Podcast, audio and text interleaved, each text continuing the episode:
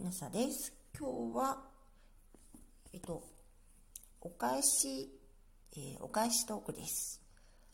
えー、っと、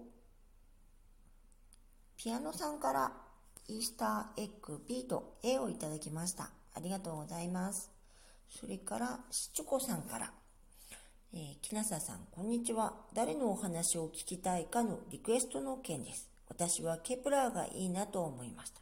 理由は大きな業績に対して知名度は今一つというか、子供向けの伝記や読み聞かせ向けの優しい記述の本が少ないように思うからです。貧乏や病身との戦い、ティコ・ブラーエやガリレオとの確執などなど、お休み前にケプラーの波乱万丈の人生を聞いてみたいと思います。では、ありがとうございます。えっとですね、ケプラーので、青空文庫にはちょっとなかったので、またどっかで探してみようと思います。ケプラーの絵本も書いてみたいなと思っていて、なその前にちょっと書かなきゃいけないものがいくつかありますので、ちょっと先になるかもしれませんが、やってみようと思います。リクエストありがとうございました。